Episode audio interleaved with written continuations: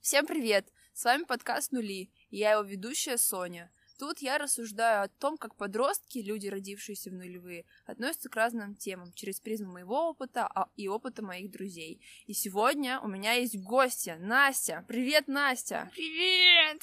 И сегодня мы будем обсуждать работу и то, как э, мы ищем свое дело, дело своей жизни, профессиональную сферу.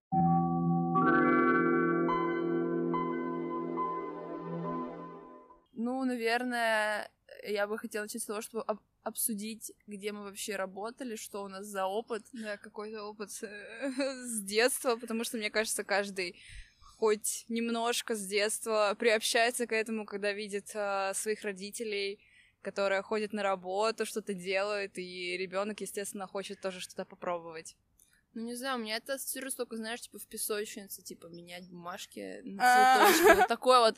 Или там, я очень много слышала истории, как там в началке все, ну, как бы пытались, там, я не знаю, какие-нибудь наклейки друг с А, другом да, продавать. да, Я вот- Обмен просто. У меня вот такого вообще не было. У нас какие-то все были не предприниматели в началке. У меня как-то так получилось, что я родилась в максимально такой среде, где все хотели кому-то что-то втюхать, поэтому а, у меня очень много таких историй, и э, как-то раз даже в детском садике меня просили а, рисовать пони на заказ, и причем это были такие маленькие-маленькие детские блокнотики с принцессами, знаете, еще на обложках, с такими вот расписными какими-то страницами, и я рисовала всем пони, а мне там конфетку давали, например. Ну, ты, я говорю, ты просто с детства была предпринимателем. Самое главное, что у тебя продолжилось это и дальше. Это очень Да. смешно, очень хорошо.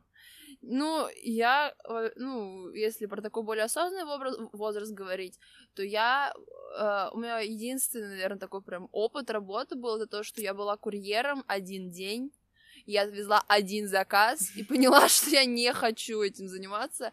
Я пришла в, те- в центр занятости молодежи к очень приятному... э, я там просидела час в очереди, если не больше.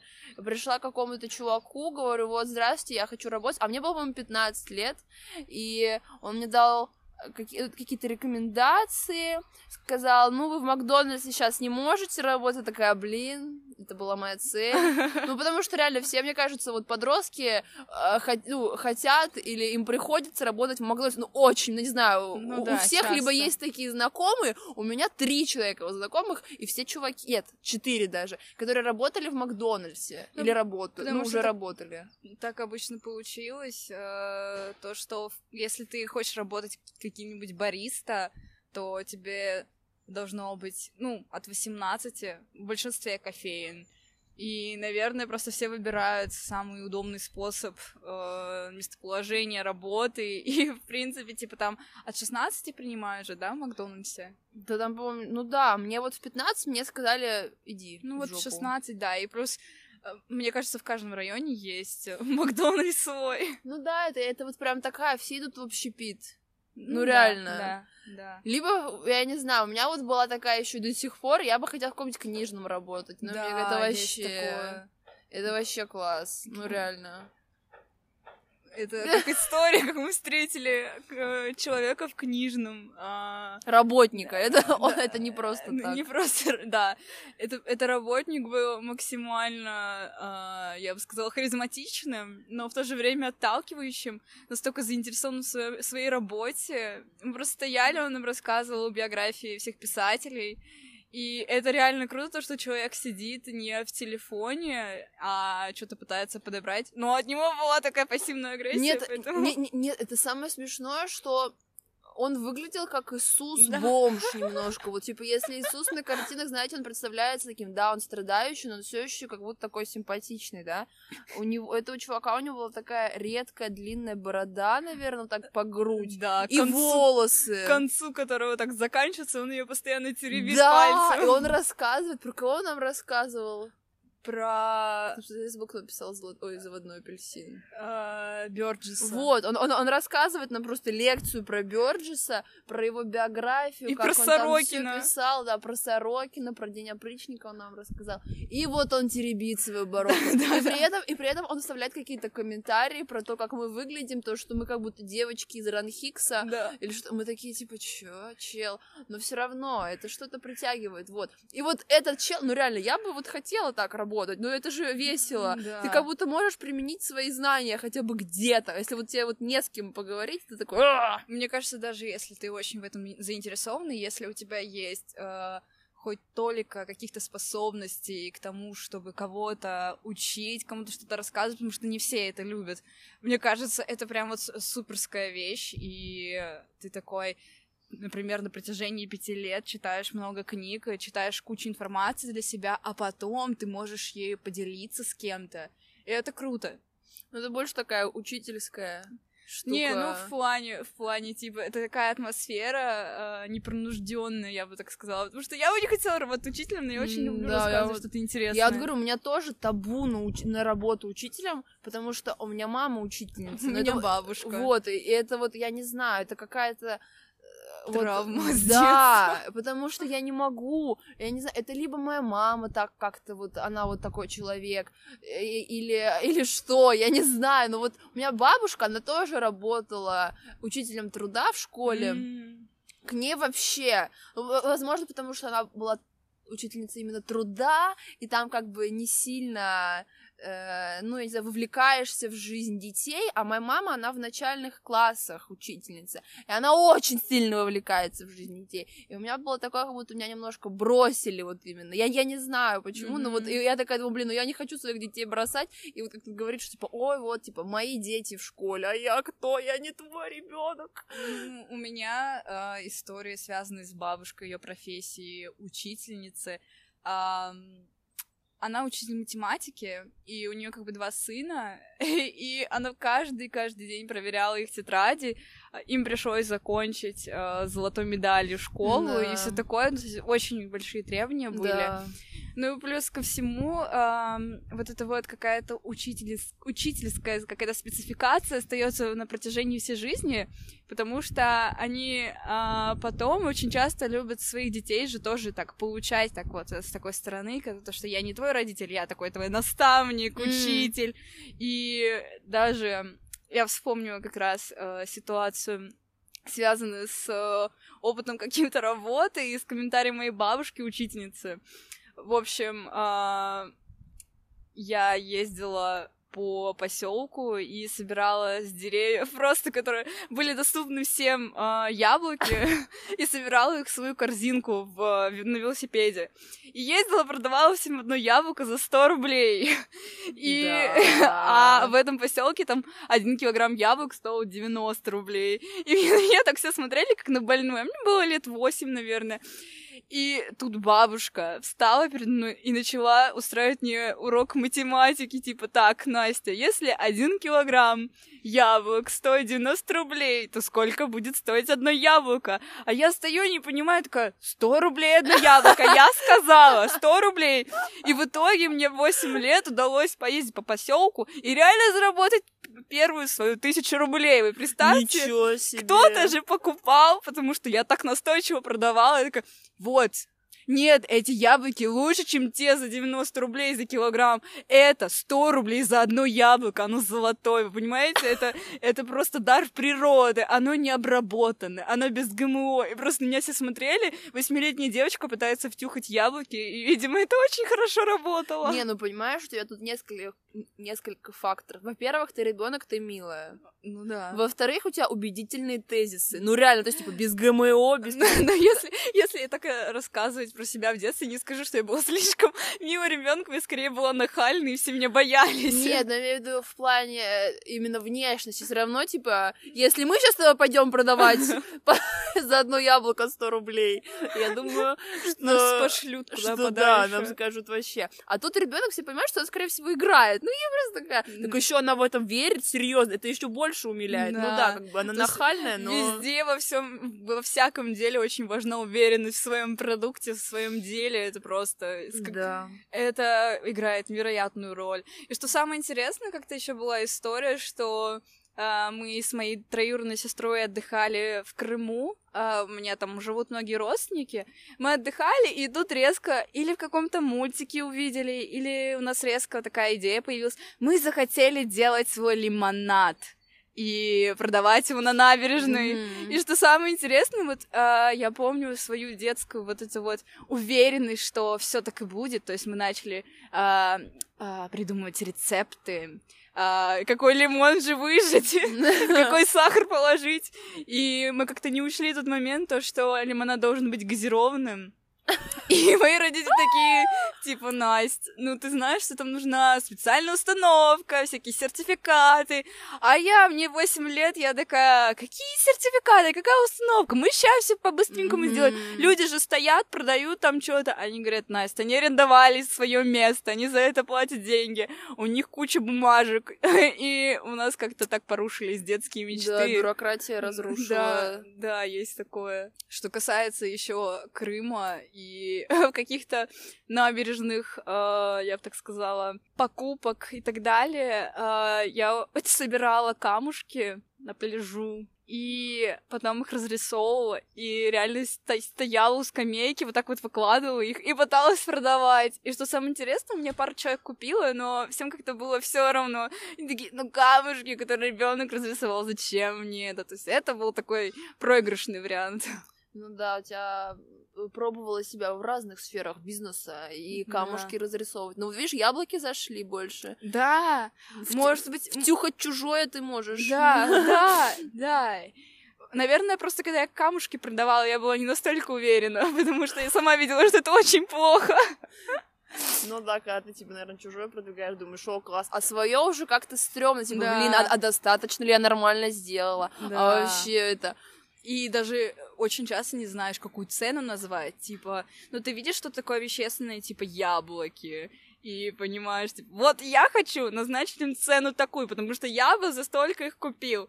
А М. если твое творчество, ты начинаешь себя сразу же сравнивать с кем-то другим, и ты такой думаешь, боже, я типа делаю это не так хорошо, как этот человек, я не могу брать за столько как- какую-то цену определенную.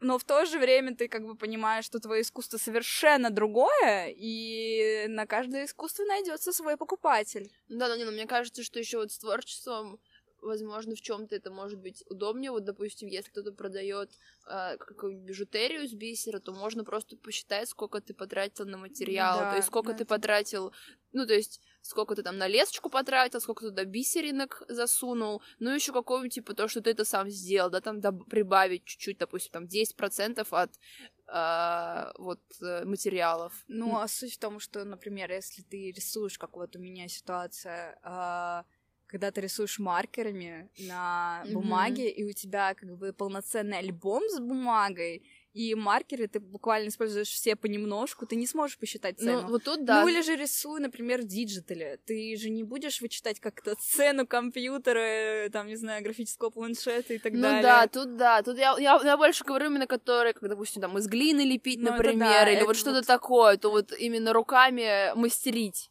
А вот э, с такими я вот тоже, например, не Ну, знаю. плюс все равно ты должна же какую-то прибыль получать с этого, тебе все равно придется придумывать наценку какую-то. Ну вот, я говорю, допустим, 10 там процентов или сколько там, Ну да, 20. можно. Ну, я, я, я не знаю, мне кажется, что для этого есть какие-то умные книжки для предпринимателей, ну реально, ну то есть, э, вот, э, сколько там нужно к чему прибавлять, сколько там нужно это, то все даже с теми же продуктами и все такое. Ну ты же вроде бы как-то пр- продавала, грубо говоря, продавалась, продавала свое творчество, продвигала. Да, да, я продвигала свое творчество. У меня был аккаунт в Инстаграме, и а, он в какой-то момент очень распространился по школе, в которой я училась. И как-то меня стали узнавать старшеклассники и очень часто просить э, нарисовать какой-то портрет. Чаще всего, кстати, это было не нарисуй мне портрет, да, я тебе дам дам какое-то количество денег, там, не знаю, что-то куплю, Э, вообще, я тогда пыталась э, просить денег, потому что я была в седьмом классе, я уже была более прошаренной, и конфетки мне не заходили. Типа, я конфетки могу и сама купить. Ну, блин, ты вот с 8 лет по 1000 рублей. Уже, да, уже да. Уже этот возраст прошел. И э, получается, эти же старшеклассники очень часто заказывали портреты на какие-то день рождения, э, нарисовать там маме портрет или еще что-то. Ну в общем, ну, заработок был, конечно, небольшой, я бы так сказала, потому что я была начинающим художником, иллюстратором, и это были такие отдаленные знакомые. Сколько я брала? По 300-400 рублей за портрет.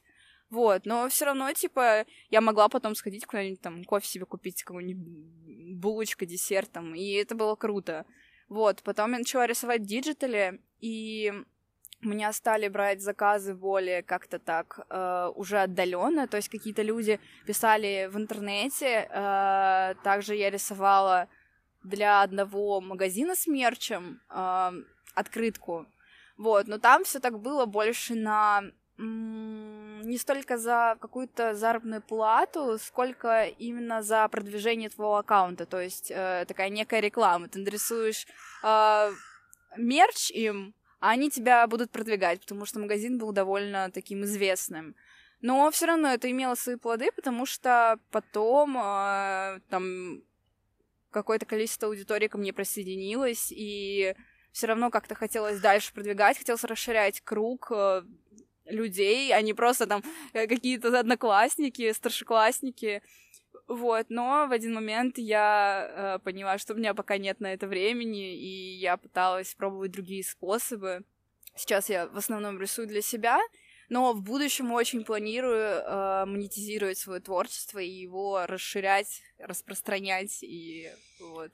Не, ну, мне кажется, это такой как будто ну, постепенный путь, знаешь, Да. то есть ты сначала там как-то локально, ну, допустим, там для себя что-то, сделал, потом так как-то начала аккаунт вести к тебе там из школы, потом еще другие из школы, потом Да. и такое, это как бы вообще, ну, здорово, что у тебя уже есть какая-то база, да, что ты пойдешь э, в этот, э, ну, в эту сферу, там, монетизации своего творчества уже с каким-то багажом, ну, Ты и- хотя бы... э, это очень хороший опыт, знаете, не столько для того, чтобы получить деньги, а для того, чтобы научиться э, общаться с заказчиками, потому что это довольно такая э, сфера, э, я бы так сказала, неоднозначная, потому что каждый человек понимает творчество по-разному, ну и тебе нужно договариваться с заказчиком, что именно он хочет видеть, какие цвета, там, референсы какие-то скинуть, и это очень важно учиться прям заранее э, вот такому вот способу, да, э,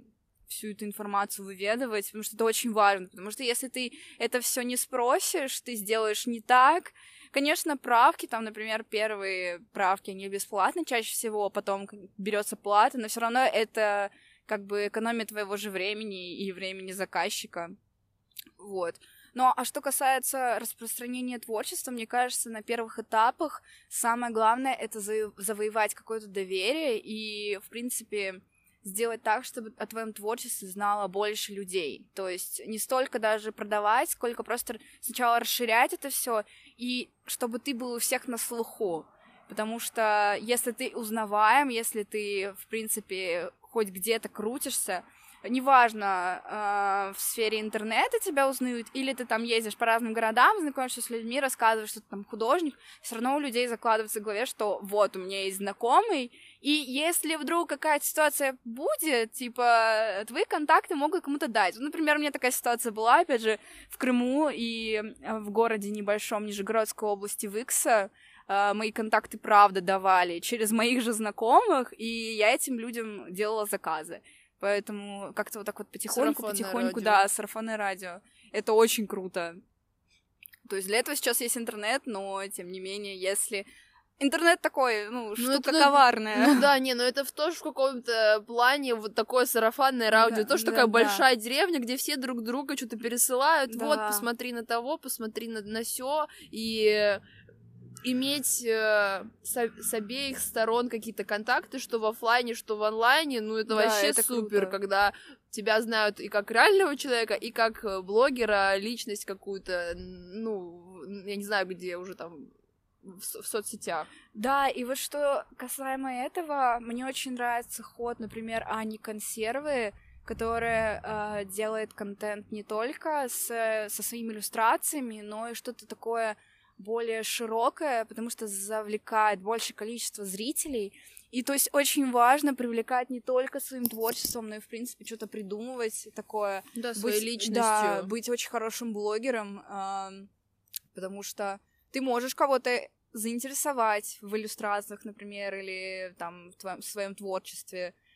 Вот. И это как просто расширяет круг твоих возможностей, и это круто. Не, ну я вот, если говорить про Аню Консервы, я мне кажется, я про нее узнала скорее как про блогерку именно. То есть я про ее творчество, я, может быть, слышала, но вот для меня первостепенно ее какие-нибудь э, влоги, как она там убирается в квартире, да, да. или как она там рассказывает что-то, там, перебирает свою аптечку. Ну, то есть это какие-то такие, вроде бы, э, ну, немудреные видео, но, но вот... не завлекают. Да, и как бы из-за того, что ты смотришь на ее бытовую жизнь, она там что-то говорит, что, ой, да, я там рисую, я сейчас да, работаю, да. и ты такой, типа, о, а что она рисует, ты начинаешь смотреть, что она рисует. Ну, в принципе, и даже всё. если ты заинтересовываешься человеком, ты заходишь там в его Инстаграм, ВКонтакте, и когда ты заходишь к Ане в Инстаграм, ты видишь не только какие-то фотки э, обыденные, но и ее работы, и прайс, да. и так далее. И вот тогда как бы человек начинает уже и погружаться. То есть. Э, ну да, это, здорово, когда сочетается и личная да. жизнь, и вот такая вот. То есть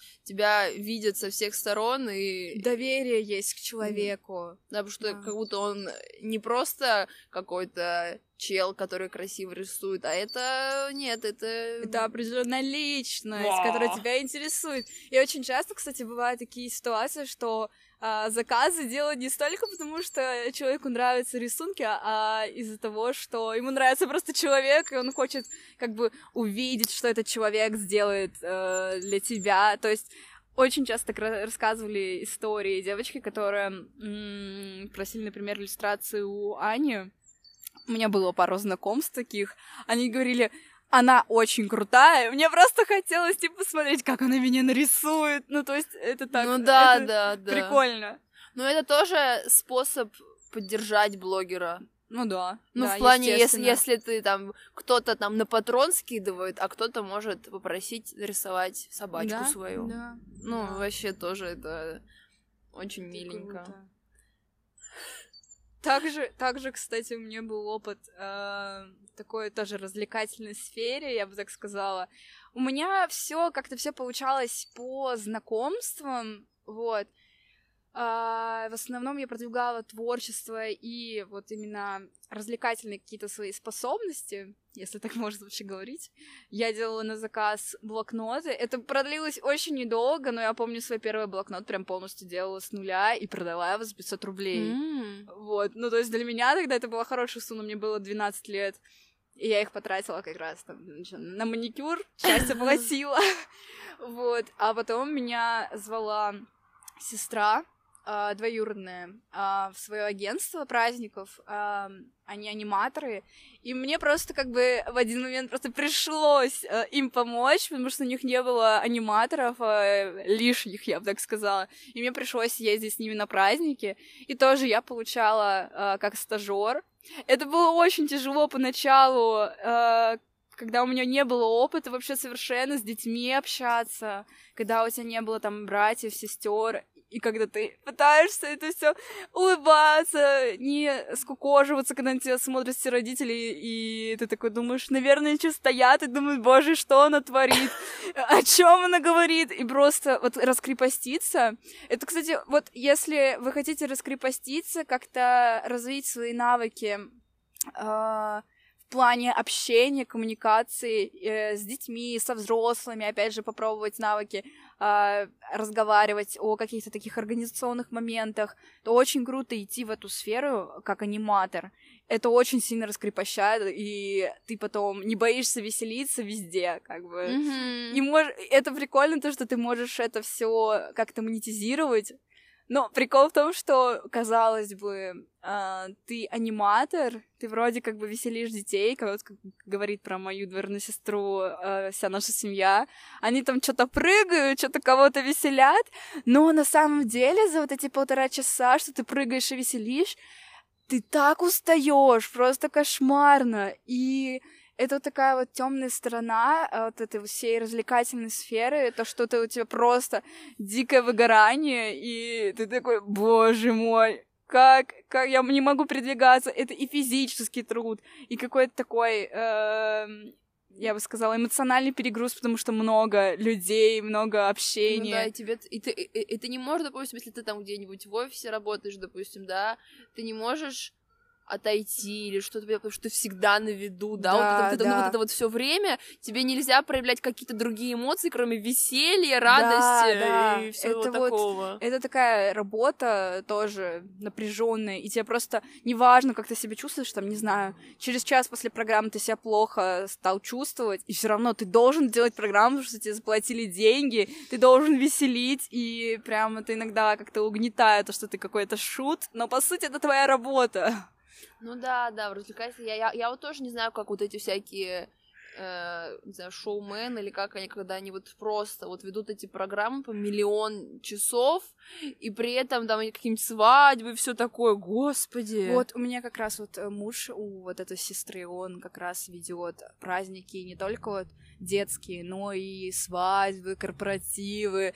И это очень интересный человек, то есть у него очень много опыта в сфере работы, в том числе, где он только не работал, и в кофейне, и на стройке, и э, Мгм. очень много кем, я даже я не смогу перечислить, потому что там огромный список.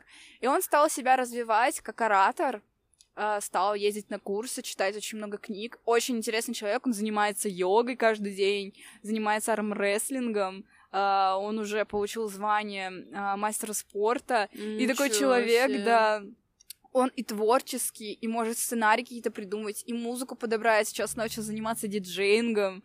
И прям такой вообще, я с ним разговаривала, мне как раз а, поведал тайну вот тоже вот этой вот всей сферы, и он говорит то, что он когда приходит домой вечером после программ, он просто лежит и не может ни с кем общаться, то есть это если сравнить с тем, что ты находишься там, не знаю, ам, на каких-то переговорах, да, эмоциональных, где у тебя а, нужно что-то решить супер важно, и ты просто постоянно разговариваешь, разговариваешь, разговариваешь с утра до вечера. Приходишь домой, у тебя просто уже нет сил ни, ни на общение, ни на семью, ни, ни на что.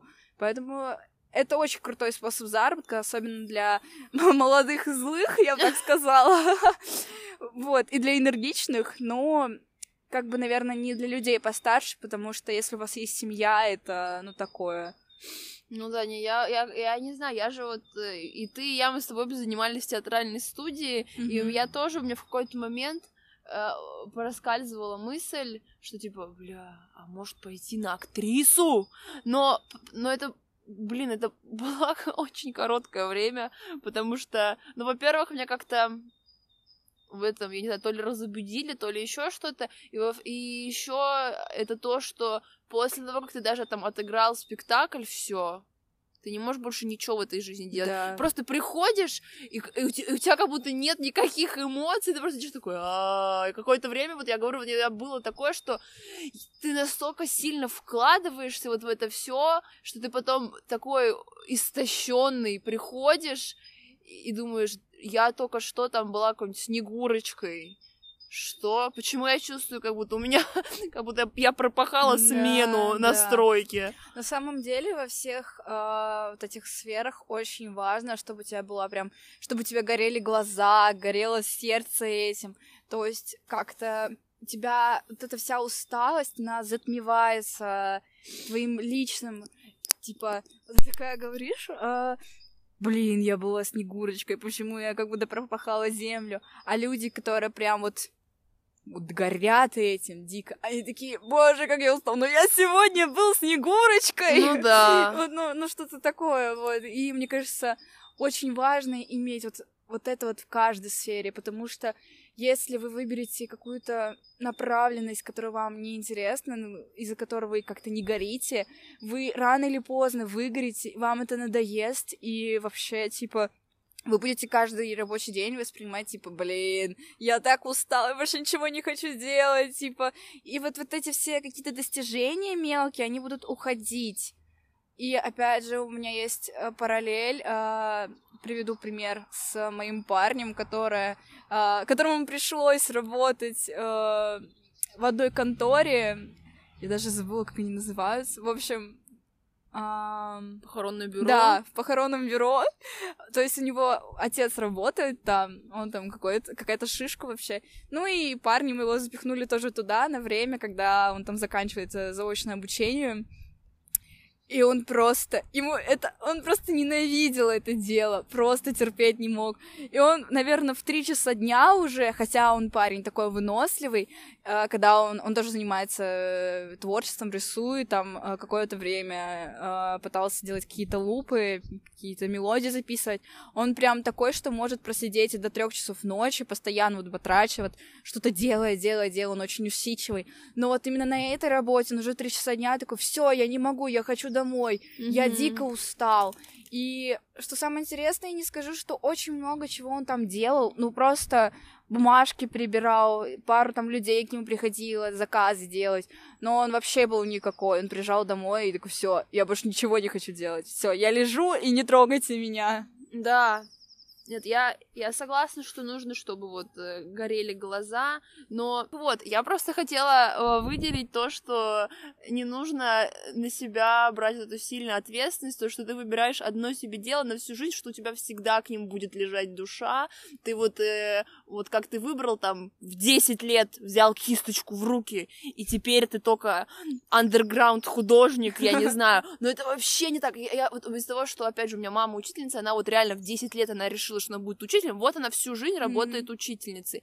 Я понимаю, что я настолько сильно метаюсь, и если мне что-то, вот у меня вот так у меня болтают мои интересы, вот просто туда-сюда, mm-hmm. и это круто, это вот, ну, то есть нет какого-то правильного пути. Да, вот. я, это просто какие-то социальные установки, то, что ты должен выбрать одно дело на всю жизнь, но ну, как бы я тоже считаю то, что ты должен выбирать то, что тебе интересно в данный момент, потому что вполне может быть, что тебе горят глаза, и резко вдруг тебе разонравилось, тебе понравилось что-то другое. Это нормально пробовать, нормально переходить из одной сферы в другую. Но, знаешь, единственный вопрос, который всех волнует, а, именно взрослых, которые уже присытились своей работой, то есть я как человек, который крутится в этом э, взрослом, так сказать, э, обществе я могу сказать то, что они боятся потратить время на учебу. То да. есть, особенно если у тебя квартира, ипотека, дети, это очень рискованно брать э, учебу, плюс она стоит денег тоже. Там переквалифицироваться и куда-то идти потом в другое место. Но я думаю, в принципе, можно разработать план, как это обойти, если особенно два человека работают в семье. Не, ну я как бы понимаю, у меня мама, она тоже, вот у нее примерно такая же, она Uh, у нее бывает такое, что, ой, блин, я что-то вообще не хочу больше, типа, я хочу в другую сферу mm-hmm. уйти, uh, и у нас иногда бывают такие разговоры, они полу такие шуточные, полусерьезные, типа, а куда маме идти? Она говорит, я пойду работать блогером, uh-huh. вот, я там, ей уже чуть ли не придумала весь, э, всю концепцию, вот, ну, в итоге она как бы никуда не уходит, и ну, не знаю, возможно, опять же, из-за того, что она думает, что это единственное, в чем она хороша. То есть да. она хороша только в том, что она умеет учить детей. Я не говорю, что это не так, но, ну, я не знаю, я вижу, что мама, она может что-то и другое тоже. Она просто как-то ну, возможно, ее опыт это показал, и она, или она на каком-то одном примере поняла, что, ну, вот, допустим, перебирать бумажки, или там она не умеет торговать, и вот она вообще никогда этого больше не попробует и никогда это не сделает. Mm-hmm. Но мне кажется, в принципе, очень важно даже не то, не то что подросткам, детям, постоянно находить какие-то хобби и развиваться всесторонне, сколько и взрослым. Потому что, например, если ты работаешь где-то, и у тебя есть определенное хобби, где ты преуспеваешь, если вдруг ты присытишься своей работой, ты сможешь перейти в ту сферу, в которой у тебя есть хоть какой-то опыт. То есть это очень важно работать и как бы развиваться еще и в другой сфере. И плюс у тебя у самого не будет пригруз от однотипной да. информации, и в любом случае человек, который там, не знаю, э, бухгалтер какой-нибудь, mm. и вдруг он такой... У меня, кстати, есть такая... У меня есть такая история, то, что у меня крестная работ... работает бухгалтером, и э, она рисует картины, то есть ее это в один момент заинтересовало, она пошла на какой-то мастер-класс, чисто вот, ну, ну, там, в воскресенье решила такая, ой, она, в принципе, такой человек, что она очень любит что-то новое пробовать. А, она пошла рисовать сначала картины по номерам, а, потом заинтересовалась мастер-классом, пошла туда, ее там научили чему-то, она прям этим загорелась. И то есть вполне даже вот если вдруг ей надоест ее работа, она может зарабатывать на своем творчестве. То есть если ей это надоест, она может пойти опять в другую сферу, уже опять же связанную с каким-то ее образованием или что-то типа того. Да, я, я, я согласна, я, я, что, ну, это, это и очень тяжело, когда ты там только вот с бумажкой работаешь, и ты больше ничего в этой жизни не видишь. Ну, mm-hmm. именно ну, это, да. какой-то способ еще и, от, э, и отвлечься, да. Ну, то есть это такое немножко сочетание э, разных сфер деятельности, и вот из-за того, что у тебя есть хобби, тебе не так сильно надоедает твоя основная работа. Да, ну тут видишь, опять же, есть еще одна а, сторона — это то, что, опять же, если это какая-то семья, если это взрослый человек, то если он вкалывает пять дней в неделю и как приходя домой в пятницу вечером, он хочет все выходные провести со своей семьей. Поэтому нужно как-то придумывать так, чтобы это было интересно всем. Ну, например, то же самое, если ты хочешь рисовать, да, хочешь себя в этом попробовать, например, купить там мастер-класс, да, пойти на какой-нибудь мастер-класс для всей семьи. И то есть все попробуют себя в этом, и ты посмотришь, типа, я заинтересовался в этом, супер. И как бы, мне кажется, это очень важно, как бы делать какую-то такую деятельность всем вместе. Uh, например, у меня семья очень uh, не любит развиваться, я бы так сказала. Это очень звучит пессимистично, ну, то есть единственный э, способ провести выходные — это сходить там э, в кафе поесть суши или посмотреть кино. Особенно они это очень любят делать дома. Вот. Но я видела множество семей, которые, э, не знаю, занимаются фигурным катанием все вместе. Или готовят вместе. Готовят вместе, ходят на какие-то мастер-классы, опять же. Рисуют, вышивают, вяжут. Э, да. Э, опять же, гончарные мастерские. Это такое вот... Это, это... это такая вещь, которая прям для всей семьи. Да, согласна. И это... вот это угу. такой способ прям развить какие-то свои навыки, тем не менее проводя время со своей семьей. Да, гончарные мастерские, я говорю, там вот я один раз пришла и э, на мастер-класс, и я, и я там единственная была одна, то есть там все были либо по трое, либо по двое, да, и да. это вот реально прям такая активность, которую нужно, ну, как бы в основном все делают с кем-то, если это не бизнес там или что-то такое, но опять же, это может пере перейти во что-то, как, э, ну, в главную сферу деятельности, которая тебе приносит деньги.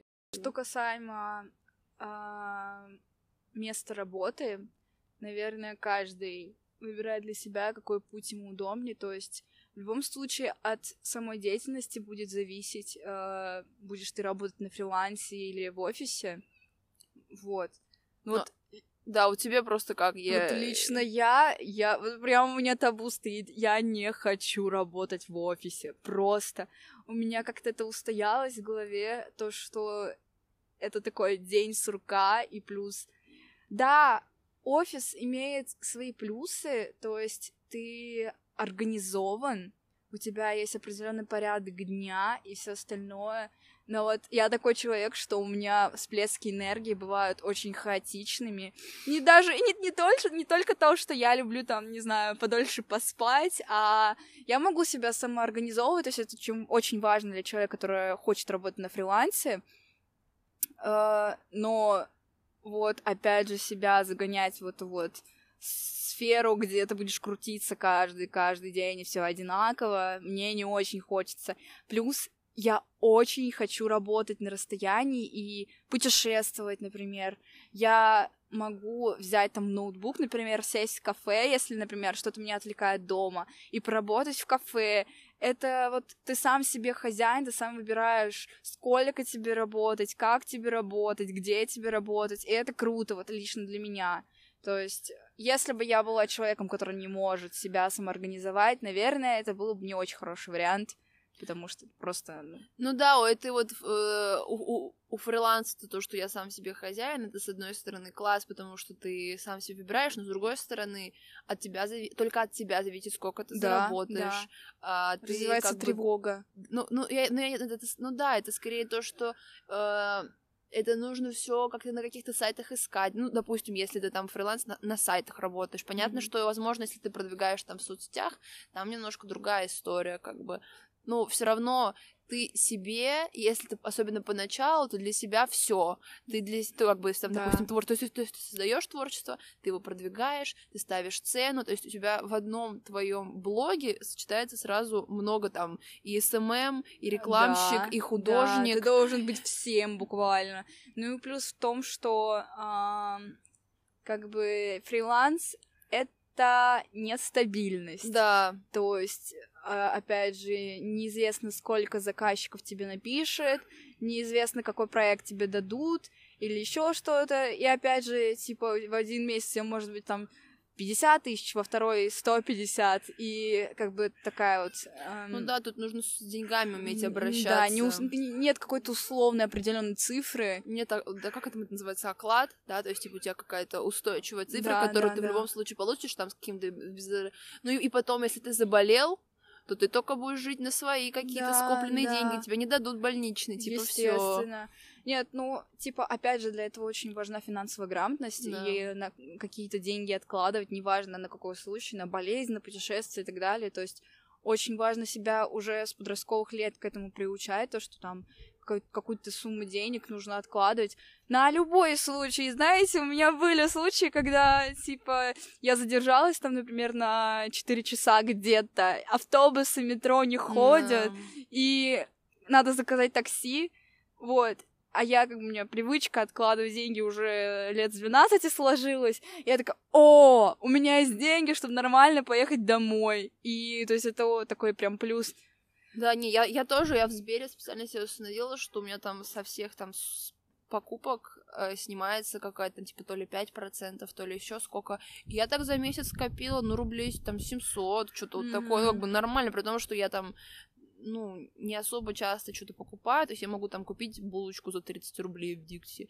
Ну и вот, и у меня вот с этой суммы что-то все снимается, снимается, и да, вот это, знаете, как когда тебе мама отправляет в магазин и говорит, сдачу оставь себе, вот эту сдачу сам себе оставляешь несколько раз, так подкапливаешь, подкапливаешь, да, да, да. вот тут вот такая же похожая вот, ситуация. поэтому, если ты работаешь на фрилансе, как бы очень важно иметь вот такую способность откладывать, опять же, самоорганизовывать себя во всех сферах. То есть не, не только э, в работе, но и в финансах. И как бы в принципе, человек должен быть осознанный, организованный. Это очень большая ответственность на тебя ложится.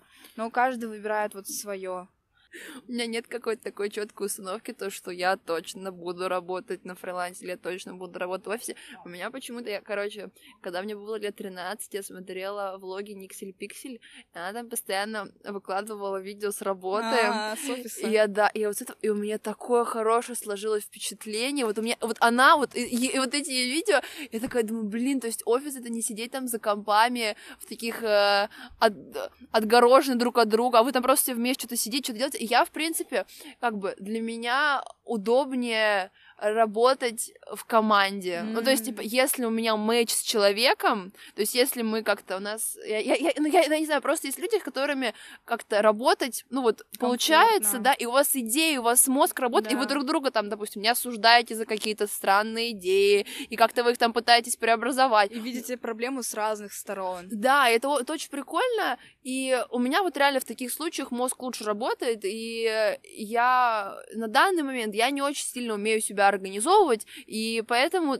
как бы, на данный момент я считаю, что для меня более удобным вариантом будет работать в компании, я буду офисной крысой, вот, ну... Нет, ну слушай, типа, если реально а, сейчас большинство офисов будут переходить вот такой вот немножечко модернизированный вид, вот я тут в ТикТоке недавно видела, офис, где все друг друга там любят, поддерживают, подарочки дарят, э, корпоративы э, по каждому празднику, нет дресс-кода, и такое прям выговор, да. выговоров нет, и такая э, атмосфера максимально комфортная и дружеская, то, в принципе, типа, если я такой офис найду, типа, я только за. Ну Но, да. Типа, мне просто очень редко такое встречалось. Но если это будет развиваться, очень круто. Особенно если э, вы с людьми в этом офисе будете похожи, у вас будут там э, одинаковые амбиции какие-то, прям, вау, я хочу создать проект, давайте создадим вместе, они такие, вау, давай, и вы работаете над этим проектом, и вот это вот чувство, что вы вместе создали что-то значимое. Ну да, нет, у меня почему-то такое впечатление от Яндекса. У меня э, знакомая, она работала или работает до сих пор. Э, она, короче, ведет тикток кинопоиска. Вот, и это очень прикольно. Она рассказывала, я такая думаю, блин, то есть это, это очень смешно. Я бы вот хотела что-то такое, типа, тикток, кинопоиск, это ж капец круто. Ну, типа, Да. вообще. А в принципе даже подкасты вести. Ну да, да, и под, ну как Да. бы в таких вот фирмах какое-то найти что-то более творческое, это тоже связано. Ну, то есть как бы такое совместить. И то, вот и это то. было, было бы круто, да, это, это правда реально круто. Мне просто, в принципе, нравится сейчас тенденция в нашем мире вот последние пять лет, когда все области начинаются, начинают развиваться, вот эти вот э, приобретают какую-то значимость soft skills.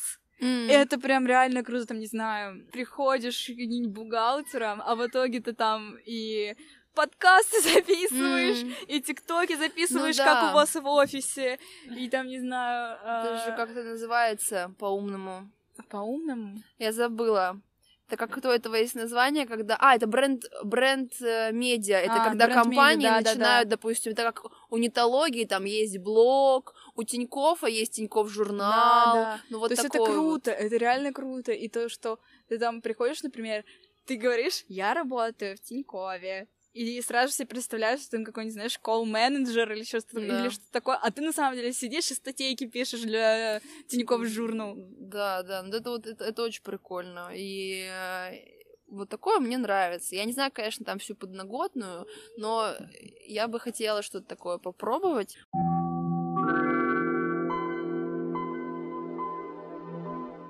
В общем, ну, я думаю, что на этом можно закончить. Спасибо тебе большое, Настя, что ты ко мне пришла.